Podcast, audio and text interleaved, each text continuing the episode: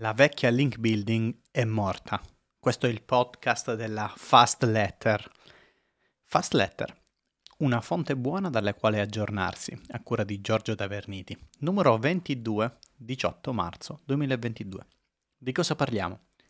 La vecchia link building è morta. L'importanza dei forum. Addio Google Universal Analytics e non c'è molto tempo, con contributo di Marco Quadrella. Sull'advertising abbiamo grandi news. Il WMF arriva in fiera. NFT su Facebook e Instagram. Tutte le altre news, strumenti da leggere, interviste e saluti.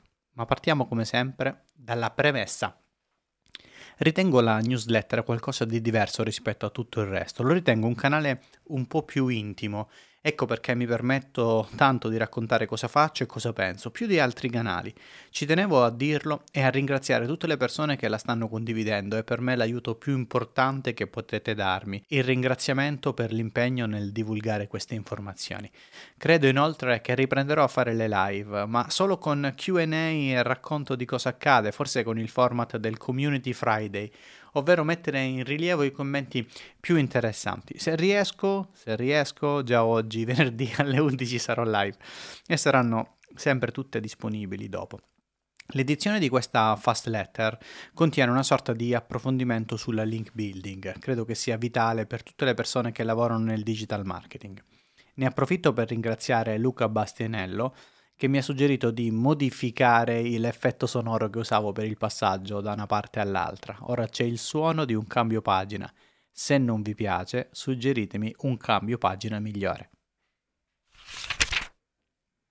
La vecchia link building è morta. Me lo ricordo come fosse oggi. 21 novembre 2015 sul palco del Search Marketing Connect arriva il momento dell'ultimo intervento, quello dove solitamente diamo uno sguardo al futuro. Quell'anno ci inventammo un format particolare, Disconnect the Show. Tre persone, sette minuti per ogni argomento. Io portai due temi. Partiamo dal secondo. Dissi che i meccanismi di YouTube che tengono in considerazione cosa fa l'utente con i video sarebbero stati applicati anche alla ricerca. Citai un brevetto e conclusi quella frase dicendo si andrà sempre più verso il valutare la fruibilità della risorsa. Non solo la parola risorsa è diventata un mantra, ma la considerazione che gli algoritmi di YouTube fossero utili all'ecosistema di Google era già evidente.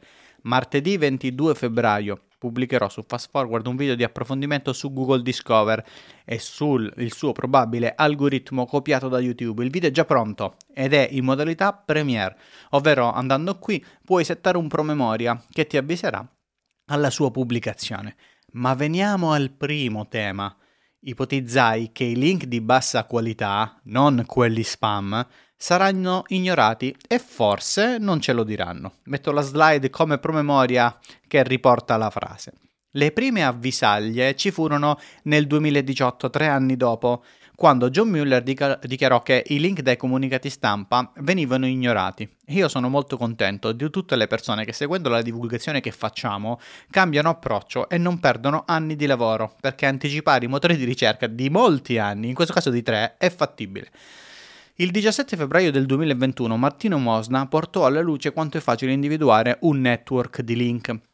Creò una discussione su Connect.gt che poi diventò un intervento al Search Marketing Connect. Leggo una parte della descrizione. Si spendono un sacco di risorse per rendere non riconoscibile l'impronta di una private blog networks, hosting differenti, software differenti, intestazioni di dominio differenti, ma le informazioni che la rendono identificabile sono in piena vista. Ecco, in questa piena vista, Martino aveva individuato i link e recuperato qualcosa nel suo posizionamento tramite l'inserimento del famoso rel sponsored no follow da parte di testate paragiornalistiche che avevano linkato il cliente. Aveva anche fatto la procedura che comunica Google di ignorare qualche link che si chiama disavow, ma non aveva sortito altri effetti. Il 14 marzo del 2022 la discussione riprende al post numero 61 fatto da Simone Flo dove parla dell'importanza dei link nei PDF come backlink involontari e tocca un tema a me molto caro che seguo dai primi anni 2000 e che ho raccontato nella discussione. Ma è due giorni dopo che viene sganciata la super news che dà il titolo a questa newsletter. Luca Bove segnala che Marie Haynes ha smesso di vendere la sua lista di domini che inseriscono link tossici perché la procedura del disavow non è più così efficace. Quella che per Martino era una frase come un'altra, ovvero che il disavow non aveva sortito effetti, è in realtà una rivelazione per Marie e per chiunque faccia questo mestiere. Per chi non lo sapesse, la procedura del disavow consiste nel dare a Google un elenco di siti o pagine che stanno mettendo dei link a noi, ma noi non li vogliamo, questi perché sono dei link dannosi per anni è stata una procedura con molti benefici. Secondo Marie, riporta Luca, siamo arrivati ad un livello in cui il machine learning riconosce i link non buoni e li ignora. E se i tool riescono a riconoscere che ci sono delle anomalie nei link, figuriamoci Google. Anche Martino non è ovviamente sorpreso, cosa che si aspetta da anni visto che lo conosco. E infatti scrive: Google ha la mappa del link graph dell'intera internet, oltre ai migliori ingegneri del software. La mappa del link graph dell'intera dell'intera internet. Mi ha ricordato proprio una slide del corso SEO, una delle poche slide che non cambio da più di dieci anni. Uso una metafora e dico: immagina la tipologia di siti come se fosse una nazione. Article marketing significa Madagascar, ad esempio. Puoi fare anche 100.000 article marketing, sempre in Madagascar finisci. Questo credo che renda di più l'idea di come sia facile per Google individuare i link di bassa qualità e ignorarli. La vecchia link building è morta, l'intelligenza artificiale di Google ne sta decretando la fine. Se ci ritroviamo oggi con una procedura del disavow che diventa poco utile, vuol dire che siamo arrivati ad un livello molto importante sul riconoscimento dei link. E sapete qual è la cosa più bella di tutte? Che gli algoritmi di machine learning eh, di Google li abbiamo addestrati noi SEO con i nostri Relno Follow, Sponsored e UGC che sono passati da essere una direttiva a essere solo un consiglio, con i nostri disavow che abbiamo inondato Google di segnalazione di siti di bassa qualità. Possiamo quasi dire che come SEO abbiamo fatto un ottimo lavoro di pulizia. Brave e bravi. Se da una parte è dunque vero che la vecchia link building è morta, dall'altra parte abbiamo una grande verità. Chi la fa bene ha risultati molto più elevati di un tempo. Ebbene sì, andando ad eliminare nel conteggio dei link quelli che sono di bassa qualità, non si fa altro che dare più importanza agli altri. Questo può avvenire in modo diretto, indiretto o in entrambi i modi. Non lo sappiamo perché non conosciamo a fondo com- e con precisione i tanti algoritmi che Google usa per elaborare questo tipo di informazione. Mi piacerebbe davvero sapere come le persone che si occupano di link building si sono evolute in questi anni. Per questo motivo avevo pubblicato tempo fa una richiesta di aiuto nella costruzione di un sondaggio serio sul tema. Nel caso in cui qualcuno volesse darmi una mano, potete contattarmi anche qui con un commento. Intanto io preparerò una serie di video sul tema per fast forward, ma se posso darvi un consiglio che comunque do da sempre, state alla larga dai posti dove è facile ottenere i link. Il massimo sarebbe sviluppare strategie che portano link in modo naturale, ma per chi non ci riesce, aumentate il più che potete la qualità del link. Il rischio è che molti link verranno declassati, voi scenderete e non saprete nemmeno il perché. L'importanza dei forum. Non smetterò mai di evidenziare quanto piattaforme simili Connect.gt siano fondamentali. Ogni evento importante viene discusso portando al presente tutta la conoscenza passata.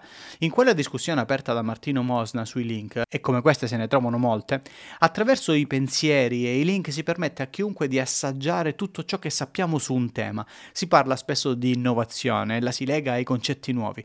Lo sono stati i social, lo è oggi tutto quello che fumosamente viene ricollocato sotto sotto la parola Web 3, ma così come siamo bravi a parlare degli aspetti positivi di un'innovazione, siamo sempre meno bravi a parlare dei problemi. Usiamo ancora oggi i social media in modo eccessivo e bruciamo conoscenza, bruciamo tutti gli argomenti facendoli esaurire nel tempo di un clic. Perdiamo la memoria storica, perdiamo troppo. Sono consapevole che partecipare a un forum per alcuni può essere gravoso, che i riconoscimenti dai post che mettiamo sui social in termini di interazioni ci danno quella scarica di adrenalina che è una soddisfazione superficiale ma per molti necessaria oggi, lo so. Ma questo non cambia che stiamo bruciando conoscenza. Mettetevi una mano sulla coscienza digitale e ritornate a contribuire sui forum e blog, sulle newsletter. Fatelo per le nuove generazioni. Addio a Google Universal Analytics e non c'è molto tempo, con contributo di Marco Quadrella. Quando c'è un casino molto grande, ecco come le piattaforme di qui sopra diventano sempre più utili. Ad esempio Google Analytics sta subendo una doppia difficoltà, da un lato quella del casino con i dati e la privacy, dall'altro il passaggio a Google Analytics 4. E allora voglio dire che la sezione Google Analytics e Web Analytics di Connect.gt può essere un punto di riferimento importante, è un grande archivio, se hai dei dubbi puoi cercare aiuto e ne beneficeranno tutte le persone in futuro. Vediamo qualche esempio. Da questo post in poi parliamo di come usare Google Analytics in modo legale anche in Italia, tema principale della scorsa puntata della Fast Letter, contributi principali di Trocca e Mosna. Qui di come tracciare le web stories, prima o poi vi servirà. Poi ho condiviso i nuovi parametri UTM di GA4, contributo principale di Pavan.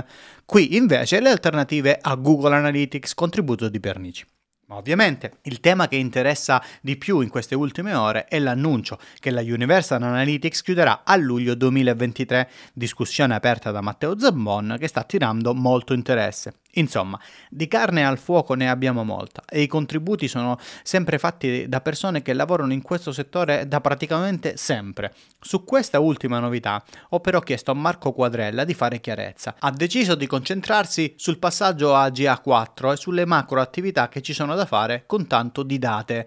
Marco è COO di Search On Consulting ed è una delle figure di riferimento principali in Italia per quanto riguarda queste tematiche. E quindi, eccolo, ve lo leggo io.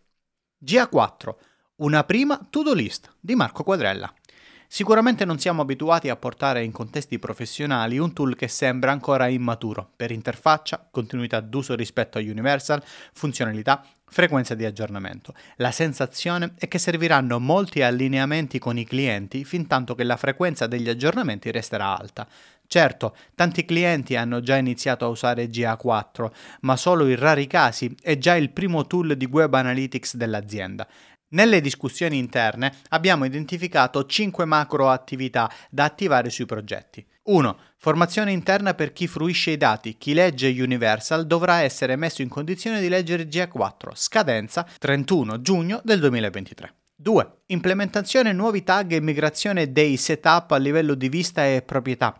I dati che ora passiamo a Universal dovranno essere inviati a GA4. Alcuni dei setup dell'account dovranno essere migrati secondo le possibilità. Scadenza 31 giugno 2022. Per avere poi almeno un anno di dati. 3. Revisione di tutti i report interni. Le dashboard dovranno prelevare i dati da GA4. Scadenza 31 giugno 2023. 4. Revisione dei segmenti di pubblico e degli obiettivi in Google Ads. Come sappiamo Google Ads poggia sempre più azioni sui dati prelevati da Analytics. Scadenza 31 giugno 2022 per avere almeno un anno di dati in Google Ads. 5. Verifiche di compliance. Potrebbero cambiare le cookie policy. Si potranno integrare meglio i banner tramite il consent mod. I DPO potrebbero cambiare idea su alcuni usi di Analytics. Sicuramente sarà una grande opportunità che però, come un'onda molto alta, metterà una grande distanza tra le aziende che riusciranno a surfare le novità e quelle che non ci riusciranno e per le PMI l'onda, come sempre, potrebbe essere più difficile da surfare. Fine del contributo di Marco Quadrella. Qui trovi la discussione su connect.gt dove è stato riportato il contributo e dove se ne sta parlando. Sull'advertising abbiamo grandi news. Lo stesso discorso che ho fatto sopra su Analytics potrei farlo sulla sezione che si chiama Google Ads e Advertising. Sono veramente impressionato da come ci sono tre discussioni che recentemente sono state aggiornate su temi importanti. È un effetto incredibile che ti contestualizza una notizia, è un valore aggiunto notevole in termini di cultura. La prima è dove Filippo Trocca ci aggiorna sulla prima proposta di Yab Project Research per il futuro della pubblicità e che si sposa molto bene con la proposta di Google. È il post numero 50, dove poi intervengono altre persone esperte, a Filippo e a tutte le altre persone va il mio grazie per l'enorme lavoro di divulgazione e aggiornamento che stanno facendo su questi temi. Abbiamo news anche sulla questione della multa del garante della privacy belga a Yab e sulle campagne Performance Max. Inutile dire che finalmente si vede un po' di chiarezza su temi molto complessi. Spero di riuscire presto a fare una live su tutto. Il UMF arriva in fiera e sta anche per scadere una promo sul biglietto. Più spazio all'innovazione, più spazio al futuro. Il WMF arriva in fiera. Ecco il titolo del video che ufficializza questo importante passaggio per uno degli eventi più importanti in Europa sui nostri temi. Metto un link al video se vuoi vederlo. E qui ti metto il sito ufficiale perché il 7 di aprile scadrà l'offerta. Tra le altre cose la community di Connect.gt sta tentando di organizzare il primo raduno, il primo raduno proprio al VMF. Se ti interessa metti un commento nella discussione. L'evento si terrà il 16, 17 e 18 giugno alla Fiera di Rimini. Io non vedo l'ora. NFT su Facebook e Instagram. Fate ciò che volete. Se pensate che la strada migliore sia mettere i soldi in ogni zona di internet, a me sta bene. Se vogliamo decidere che è il denaro a comandare su internet, a me sta bene. Ma non venite a dirmi che non ho detto che fa schifo. Immaginate tutta internet basata sul fatto che il potere è in mano a tutti perché è decentralizzato. Ma questi tutti chi sono? Persone che lo acquistano. Attenzione, il potere andrà in mano a chi potrà comprare, quindi hai una barriera di ingresso più alta. Non è inclusivo, è esclusivo e si vede già chi sta attirando. Non ho mai visto tanto spam in vita mia e viene dal mondo cripto. Inoltre, se pensate che la catena decisionale di una community sia più funzionale perché è decentralizzata e ci mettete i soldi in mezzo, vi posso dire che non è così. Community e soldi non vanno d'accordo. Il perché è semplice. Piramide di Maslow le community si aggregano per trascendenza. Sulla trascendenza il denaro non trascende un fico secco. Ebbene sì, le community crescono quando c'è uno scopo e questo scopo più è forte, più vicino alla trascendenza, più la community funziona. La community migliore che abbiamo al mondo, quell'esempio più bello di questa cosa qui, è la community di Linux. Ve lo immaginate se fosse stata fatta col denaro? Non dico che non funzionerà, attenzione, dico che sarà uno schifo. Dico che sarà la classica eterogenesi dei fini. Si parte per ideare qualcosa con dei valori bellissimi e si ottiene il contrario tutte le altre news. Scusate, questa edizione è stata piena di testo e vorrei approfondire altri temi, ma non ci riesco, quindi metto qui il recap di tutto il resto. TikTok ha lanciato la piattaforma per artisti Sound On. Carichi la tua musica, rimane di tua proprietà, ci puoi guadagnare. Pagamenti mensili. Insomma, cedi i diritti a TikTok di usarla. Certo, te la spinge anche, ma è un buon sistema questo per averne i diritti. Pinterest ha lanciato Checkout, lo ha segnalato Vincenzo Cosenza, si potrà acquistare senza uscire da Pinterest. Per ora solo negli USA. Lo avevo messo nella scorsa edizione della Fast Letter, ma era dentro un'altra news, ritengo sia più rilevante. Twitter sta lavorando per migliorare il sistema di testo alternativo per le immagini. È una news da sapere, l'ho scoperta tramite Flavius Florin Harabor. Twitter ha lanciato le clip su Spaces, segnalazione di Angelo Marolla. Angelo mi ha segnalato anche i nuovi strumenti di Google per gli hotel. Se vuoi andare in diretta su Telegram usando OBS o StreamYard, puoi studiare il tutorial di Andrea Ciraulo. MGM, con un catalogo di più di 4.000 film, 17.000 episodi TV, 100 Emmy Awards, ha avuto l'ok per essere venduta ad Amazon Prime. L'aggiornamento dei messaggi di Google ci porta con sé la categorizzazione dei messaggi. Attenzione, che è una roba molto interessante. GPT-3 ha rilasciato due funzionalità interessanti, l'inserimento e la modifica, lo segnala Alessio Pomaro. Sempre Alessio, segnala che Google Domains è uscito dalla beta. Strumenti. Si aggiorna il firmware della Facecam e anche il software Camera Hub. Sono contento di aver contribuito. Questo aggiornamento risolve i problemi con i nuovi MacBook Pro con il chip M1. Vi ho raccontato di aver trovato il bug segnalato e fatto da beta tester per risolverlo. Ora è attivo per tutte le persone. Anche il software di Stream Deck si è aggiornato. Date uno sguardo ai vostri. Da leggere. I fallimenti della SEO, fantastico contributo creato da Maria Chiara Marcella con la raccolta del parere di 17 persone esperte. Da tecnicismi, Biden ha dato ordine di regolare le criptovalute e provare a farne una loro. Vi ripeto una cosa, non si sa mai cosa la politica può imporre a qualsiasi settore, lo dico sempre alle persone entusiaste di qualcosa. I governi hanno già deliberato qualcosa? No? E allora non fate previsioni, internet è in un'altra era e non è quella del Far West dei primi anni 2000. Disney nel mondo pubblicitario. Tra i suoi utenti e la tecnologia di Hulu può far concorrenza anche a Google, Meta e Amazon, scoperto tramite Gianluca Diegoli. Dentro le strategie del Financial Times con René Kaplan. Intervista fatta da Valerio Bassan che tocca punti molto molto interessanti, newsletter, podcast e creator economy. Bella, bella, bella. Cosa sono i play to earn? Ce lo spiega Antonio di Let Me Tell It. Interviste. Sono stato intervistato da Vincenzo Cosenza sull'evoluzione della SEO e altre cose molto, molto, molto interessanti. Metto qui il podcast su Spotify, puoi ascoltarla anche su Apple, Google e Anchor. Inoltre sono stato intervistato anche da, da Davide Marciano su Affari miei e insieme a Gabriele Del Mese sul futuro delle big tech, perché Meta rischia più di Amazon e Google. Qui trovi il video su YouTube. Saluti ed eccoci alla fine. Se hai suggerimenti per migliorare questa fast letter, puoi farlo con un commento, la condivisione e partecipazione. Se ti piace, condividela in giro. Grazie, grazie, grazie. Per iscriversi, giorgiotaverniti.substack.com. Lo dico sempre alla fine questa cosa, no? Perché spero che il podcast diventi e vada fuori dagli schemi della news, perché tanto siete iscritti già tutti, no? alla prossima, alla prossima edizione. Arriveranno nuovi format sulla fast letter cosa che non c'è scritta.